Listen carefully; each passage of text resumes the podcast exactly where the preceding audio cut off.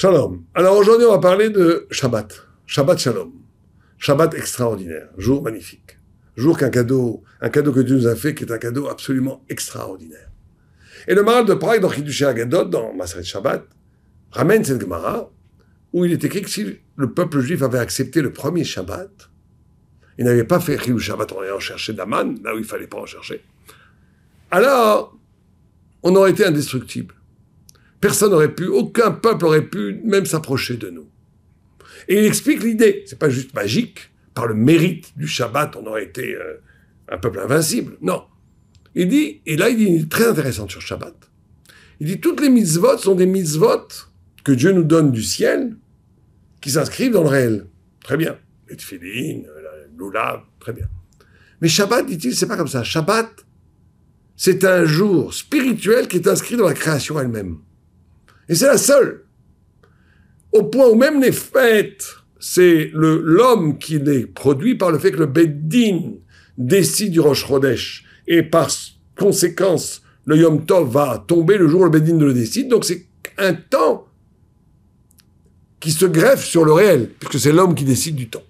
Alors que Shabbat, c'est un cycle éternel, c'est l'éternel retour du Shabbat, décidé par Dieu depuis la création. Mais ce que veut dire le Maral surtout, c'est que cette journée du Shabbat est une journée qui est inscrite dans le réel lui-même, dans le temps lui-même. Et il dit que si le peuple juif avait, sans transgresser le Shabbat, le premier Shabbat qui leur a été donné, il se serait relié au Shabbat de la création, parce que il y a une sorte de Hagbala, de parallélisme entre l'histoire de la création du monde universel et l'histoire du peuple d'Israël dans le désert. Donc le premier Shabbat qui est donné au peuple juif, c'est le premier Shabbat de la création. Et s'il avait gardé, si tout le peuple juif avait gardé le Shabbat, alors on serait rentré dans une sorte. Il dit que le Shabbat, et c'est aussi une très belle idée, c'est une dvécoute avec Dieu, c'est une fusion totale avec Dieu. Mais cette fusion totale avec Dieu aurait été non pas comme une mitzvah qu'on rajoute à l'être, avec un gros E, mais comme le fait euh, de s'inscrire dans notre identité l'être shabbatique lui-même, puisque Shabbat fait partie de la création. Le repos que Shabbat crée, ça aussi, Dieu a créé le monde en sept jours, pas six jours.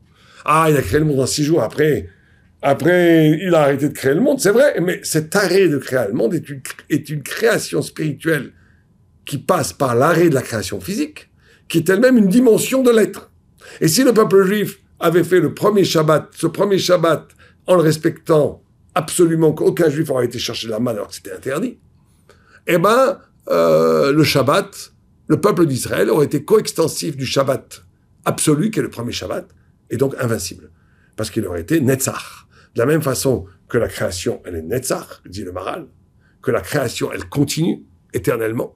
De la même façon, le Shabbat aurait rendu le peuple juif, qui est Netzach, qui est éternel, si nous nous étions identifiés totalement au Shabbat par le respect du premier Shabbat eh ben, on aurait été éternel. Ça veut dire, on est toujours éternel aujourd'hui, mais on aurait été éternel au sens où on aurait été intouchable. Alors, il y a trois idées absolument fondamentales ici, que le Maral nous dit. La première idée, c'est l'idée qu'on vient de dire, mais qui est très importante, il faut un peu la, la creuser, c'est qu'il existe une spiritualité qui n'est pas simplement un rajout au monde, mais qui est inhérente au monde. Et ça, c'est Shabbat. Shabbat nous donne est une fenêtre dans l'être qui s'ouvre sur l'au-delà de l'être. Voilà, je n'ai pas d'autre formule. Shabbat est une fenêtre dans l'être qui s'ouvre sur l'au-delà de l'être. Shabbat est une porte dans le monde du radicalement autre. Et ça, c'est extraordinaire comme idée que nous donne le Maral. C'est-à-dire c'est pas, la spiritualité n'est pas un abandon du monde. Elle est comment réenchanter le monde, parce que dans le monde lui-même, il y a la présence de Dieu. C'est une idée très juive. D'ailleurs, Shabbat, qui est le jour le plus spirituel de l'année, c'est encore plus spirituel que Kippour, puisque Yom Kippour, celui qui transgresse Kippour, celui qui transgresse un jour, Yom Tov, c'est que un lave d'oreille, c'est que, c'est énorme, mais c'est une interdiction qui se limite au lave à une interdiction de la Torah. Il n'y a pas de retranchement de l'âme, il n'y a pas la peine de mort. Celui qui fait monte, on monte d'un cran, celui qui transgresse Kippo. Alors là, c'est carré, carré, c'est très grave. C'est un retranchement de l'âme. mort avant 60, 65, 70 selon les chitotes. 65, 60. Et trois, euh, ne pas avoir d'enfant, Dieu préserve. C'est des fautes très graves. Troisième niveau, Shabbat, Mita. Donc on voit que Shabbat est plus grave quelque part que Kippour, puisque c'est passible de la peine de mort, celui qui fait pas Shabbat. Alors celui qui fait pas Kippour, qui mange à Kippour, qui fume une cigarette à Kippour, il, il est que, que, entre guillemets, pas Karet, il n'est pas Mita. Donc c'est le jour le plus spirituel de l'année. Et c'est pourtant le jour où on fête, où on célèbre l'essence. On célèbre l'essence. C'est à quoi on célèbre l'essence Eh ben, on mange, on boit, on invite des amis, on célèbre l'amour entre, entre, le couple, entre l'homme et la femme. Ça veut dire que la Torah nous dit la spiritualité la plus haute, c'est de dire un grand oui à la vie. La spiritualité, c'est pas de fuir la vie. Ça, c'est névrotique, des fois psychotique. C'est quelqu'un qui est spirituel parce qu'il ne supporte pas la vie. Bah, je dis pas que c'est mal, hein, c'est bien. Au moins, il est spirituel. Au moins, il fait les misotes, au moins, il fait la Torah. Mais il faut savoir que c'est pas, c'est pas du tout le là le, c'est pas du tout a priori. A priori, être spirituel, c'est d'accepter la vie et malgré le flux extraordinaire de la vie, le désir, le plaisir, la convivialité, les amis, tout ce qui ferait en sorte que ça me ramènerait au monde, malgré, ou plutôt à cause de cela, je me lie à Dieu. C'est-à-dire se dire, se lier à Dieu par le plaisir, se lier à Dieu par le désir, se lier à Dieu par l'existence elle-même, par un grand oui à la vie. C'est le premier enseignement qui est pour moi fondamental. Parce qu'il dénote et il montre la spécificité de la Torah par rapport à toutes les autres formes de religion, chrétienne, euh, stoïcisme, bouddhiste, spinoziste, tous, toutes les ismes qui sont les, les chevaliers du Satan. Bah là, euh, voilà, il y a quelque chose de beaucoup plus fondamental qui est euh, Dieu est là. Dieu a créé la vie pour que tu rentres en relation avec lui, pas pour que tu fuis la vie, pour créer une, une, relation d'arrière-monde, de fuite imaginaire. C'est, par le plaisir, une prise de conscience d'un lien avec Dieu comme un enfant qui, dans son plaisir, quand il tête le sein de sa mère, il est en fusion totale avec sa mère. Ben voilà, voilà Shabbat. Shabbat, c'est par le chant, par le divrei Torah à table, par les succulents repas, par le rapport amoureux, par euh, la prière et la joie de la prière. Rentrer dans une fusion totale avec Dieu. Ça, c'est le chamor. Après, il y a le zachor. Zachor, c'est la parole. Et là, il y a quelque chose de formidable. Une deuxième idée qui est donnée. C'est que l'une des fonctions de la parole, et c'est pour ça qu'on doit faire le kiddush alors que le Shabbat est déjà sanctifié. Pourquoi sanctifier le Shabbat par le kiddush alors que le Shabbat est déjà sanctifié? Comme on vient d'expliquer, le Shabbat est sanctifié de toute éternité. Il n'y a, pas besoin de l'homme, contrairement au Yom Tov où il y a besoin de l'homme. Alors pourquoi dire le kiddush? C'est le Zachor. Zachor, c'est qu'il faut parler. Pourquoi il faut parler? Parce que la parole rend le monde beau. Très belle idée que j'ai entendue. La parole rend le monde beau. Ça veut dire quoi la parole rend le monde beau? C'est que si Dieu avait voulu créer qu'un monde fonctionnel, tout à fait valable, il aurait fonctionné parfaitement, mais qu'il n'y aurait pas rajouté la beauté, eh ben il n'y aurait, pas de beauté. Le fait qu'il y a la beauté dans le monde, c'est lié au fait que Dieu a créé le monde avec la parole. Et la parole de Dieu est infiniment plus large, plus infinie. Il y a un écho dans cette parole qui rend la beauté du monde. C'est la réponse à donner à tous ces oiseaux de malheur qui veulent réduire l'homme au singe, qui veulent réduire l'esprit à des, à trucs chimiques, qui sont que dans toute euh, la philosophie analytique américaine, ou toutes les neurosciences, ou toute la, vision idéologique moderne, qui veut vraiment réduire l'homme à une machine. Au point, on pourra poser une question quand on fera l'intelligence artificielle, et on le fait déjà, hein, à un niveau tellement énorme qu'il n'y aura plus de différence entre l'homme et la femme, entre l'homme, pardon, et le, et l'ordinateur. Même il y aura une différence plutôt à l'avantage de l'ordinateur. On se demandera pourquoi il est interdit de tuer un homme et on a, le droit de, fracasser un ordinateur, de le jeter par terre. Pourquoi? Et donc, la question de l'âme, justement de l'excès, mais Od, c'est une anagramme de Adam. Beaucoup. Excès. Ce qui caractérise l'homme, c'est pas son caractère fonctionnel qui existe, bien sûr, son pouvoir cognitif, son pouvoir de pensée, son pouvoir organisationnel. Ce qui le caractérise en dernière instance, c'est sa beauté. Ça veut dire le fait, la conscience. On ne donnera jamais à une machine la conscience de soi, la douleur. On ne pourra jamais faire un ordinateur qui a mal. Ce sera du bluff. On pourra faire qu'il pense très bien, mais pas qu'il a mal. Ça veut dire quoi? C'est qu'il n'y a pas de relation réelle avec soi, il n'y a pas de sujet, il n'y a pas d'excès, il n'y a pas de beauté. La beauté donnée par la parole est le témoignage que le monde a été créé par la parole de Dieu. Si vous voulez une preuve que Dieu, moi n'ai pas les preuves que Dieu existe et que Dieu a créé le monde, ça sert à rien puisque Dieu est là. Mais si vous voulez une preuve sympathique, le fait que je trouve de la beauté dans le monde, c'est la preuve que le monde a été créé avec la parole de Dieu. Parce qu'il n'y a aucune raison dans le monde physique que la fonctionnalité soit belle. Aucune. C'est le témoignage d'un excès, du méode. Et, la parole humaine qui est à l'image, qui est le souffle de Dieu. On dit que Roi mal est là. Que l'âme humaine, c'est le souffle de Dieu qui est rentré dans le corps humain. Quand l'homme parle, quelque part, c'est Dieu qui parle, donc il rend le monde beau. Et le tachlit du Zachor dans le Shabbat, c'est de rendre, faire vibrer cette beauté dans, la vie et dans le monde. C'est le Zachor. La troisième chose, c'est que on nous dit que les trois repas que l'on fait Shabbat, Shabbat du vendredi soir, samedi matin et Seoula Shlichit, sont des parades pour trois malheurs universels qui attendent le monde, qui sont Chavle Mashiach, les douleurs de l'enfantement messianique, Geinom, l'enfer, et le Milchama Gog ou Magog. Premier repas contre Mashiach, deuxième repas contre Geinom, troisième repas contre Gog ou Magog. Or, le Maral, dans le même texte, là-bas, nous dit que ce n'est pas du tout des malheurs liés au péché. Non. C'est des malheurs qui sont dus au manque intrinsèque dans la création. Il y a un manque. Le fait que Dieu crée autre chose que lui, c'est une chute, une dérédiction, une dérédiction qui fait qu'il y a manque. Ce manque entraîne des malheurs. C'est comme ça. Or, nous dit le Maral, ces trois grands moments qui se vérifient d'ailleurs dans la Tfila sont comme trois jours dans Shabbat. Il y aurait le jour du vendredi soir, le jour du samedi matin et le jour du, du, du samedi après-midi. Et d'ailleurs, dans la tfila, c'est pour ça qu'il y a trois différentes prières dans Shabbat qu'il n'y a pas. Dans Yom Tov, Yom Tov, on dit la même prière tout, tout le Yom Tov, le jour de fête.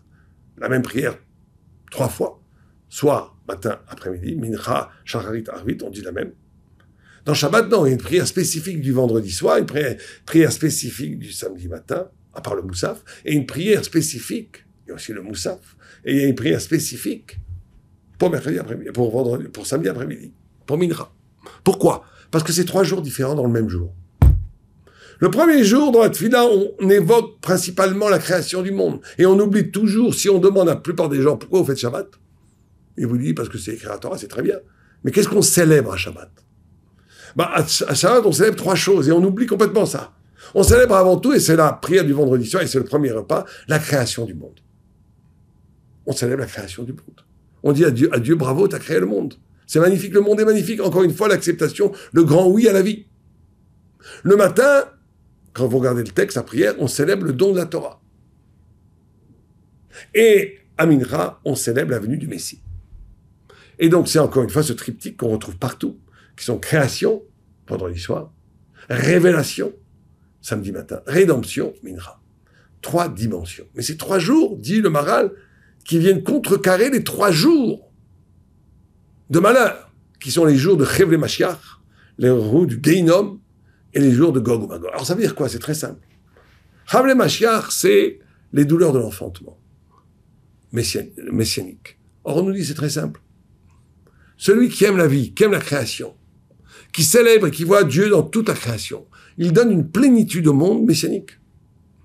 Et donc il n'aura pas, il ne subira pas les violences, les secousses, de l'avenue du Bachar. Au contraire, il le verra en pleine joie. Pourquoi? Parce qu'il a anticipé, c'est la notion d'anticipation. Le tzaddik, il vit comme si le machin était déjà là.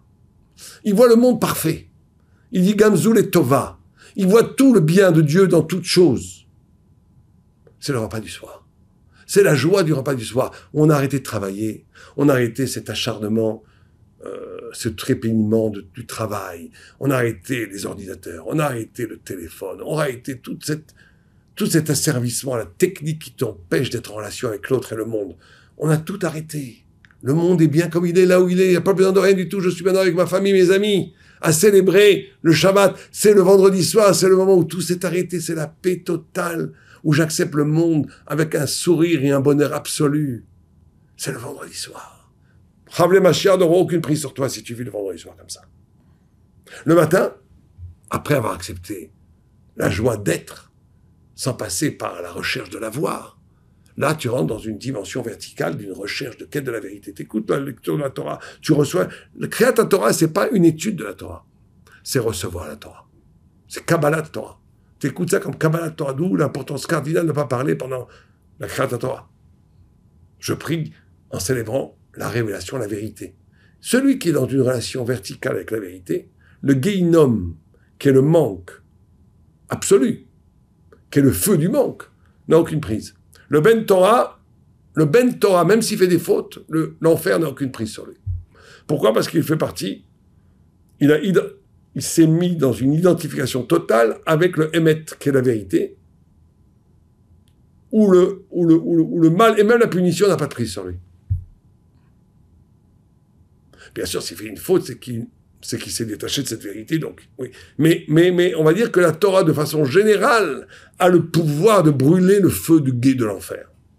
Le feu de la Torah brûle le feu de l'enfer. Le guéinom a peur de la Torah.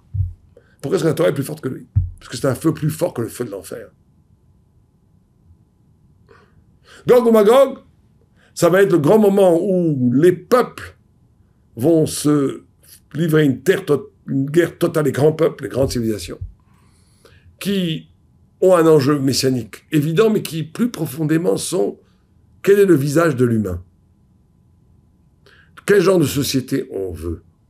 Le libéralisme, le conservatisme, le, le populisme, le traditionnalisme, ça va être ça les guerres de Gog à la fin. Les enjeux géopolitiques par rapport à l'édification d'une humanité, d'une anthropologie propre à chaque civilisation.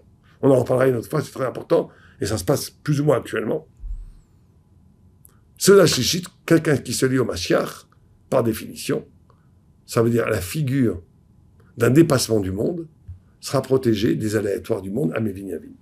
Et donc Shabbat, c'est un jour absolument magnifique.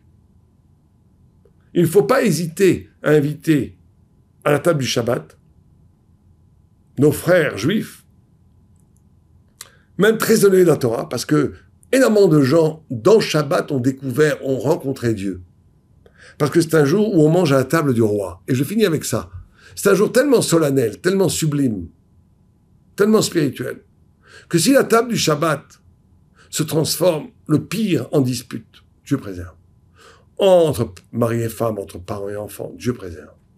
Ou en aussi pire, ou peut-être pire, médisance du Lachonard, un peu moins pire, mais terrible quand même de parler de football, de politique ou de ch'touillotte, alors qu'on est à la table du roi. Il faut savoir se tenir à la table du roi. Shabbat, on est invité par Dieu à table. On est invité, on mange avec la shrina à table. Donc, donc élévation spirituelle, d'ivrer Torah, interrogation, échange, poser des questions de Torah, Posez des questions aux enfants, que les enfants essaient de répondre. Donnez-leur des récompenses s'ils répondent bien. Posez des questions sur la paracha. Chantons ensemble. Et soyons dans une sorte d'ivresse spirituelle absolue. Parce que c'est un, un, moment, comme dit le maral de Prague, de fusion totale avec le divin. Amen, Kenny à la.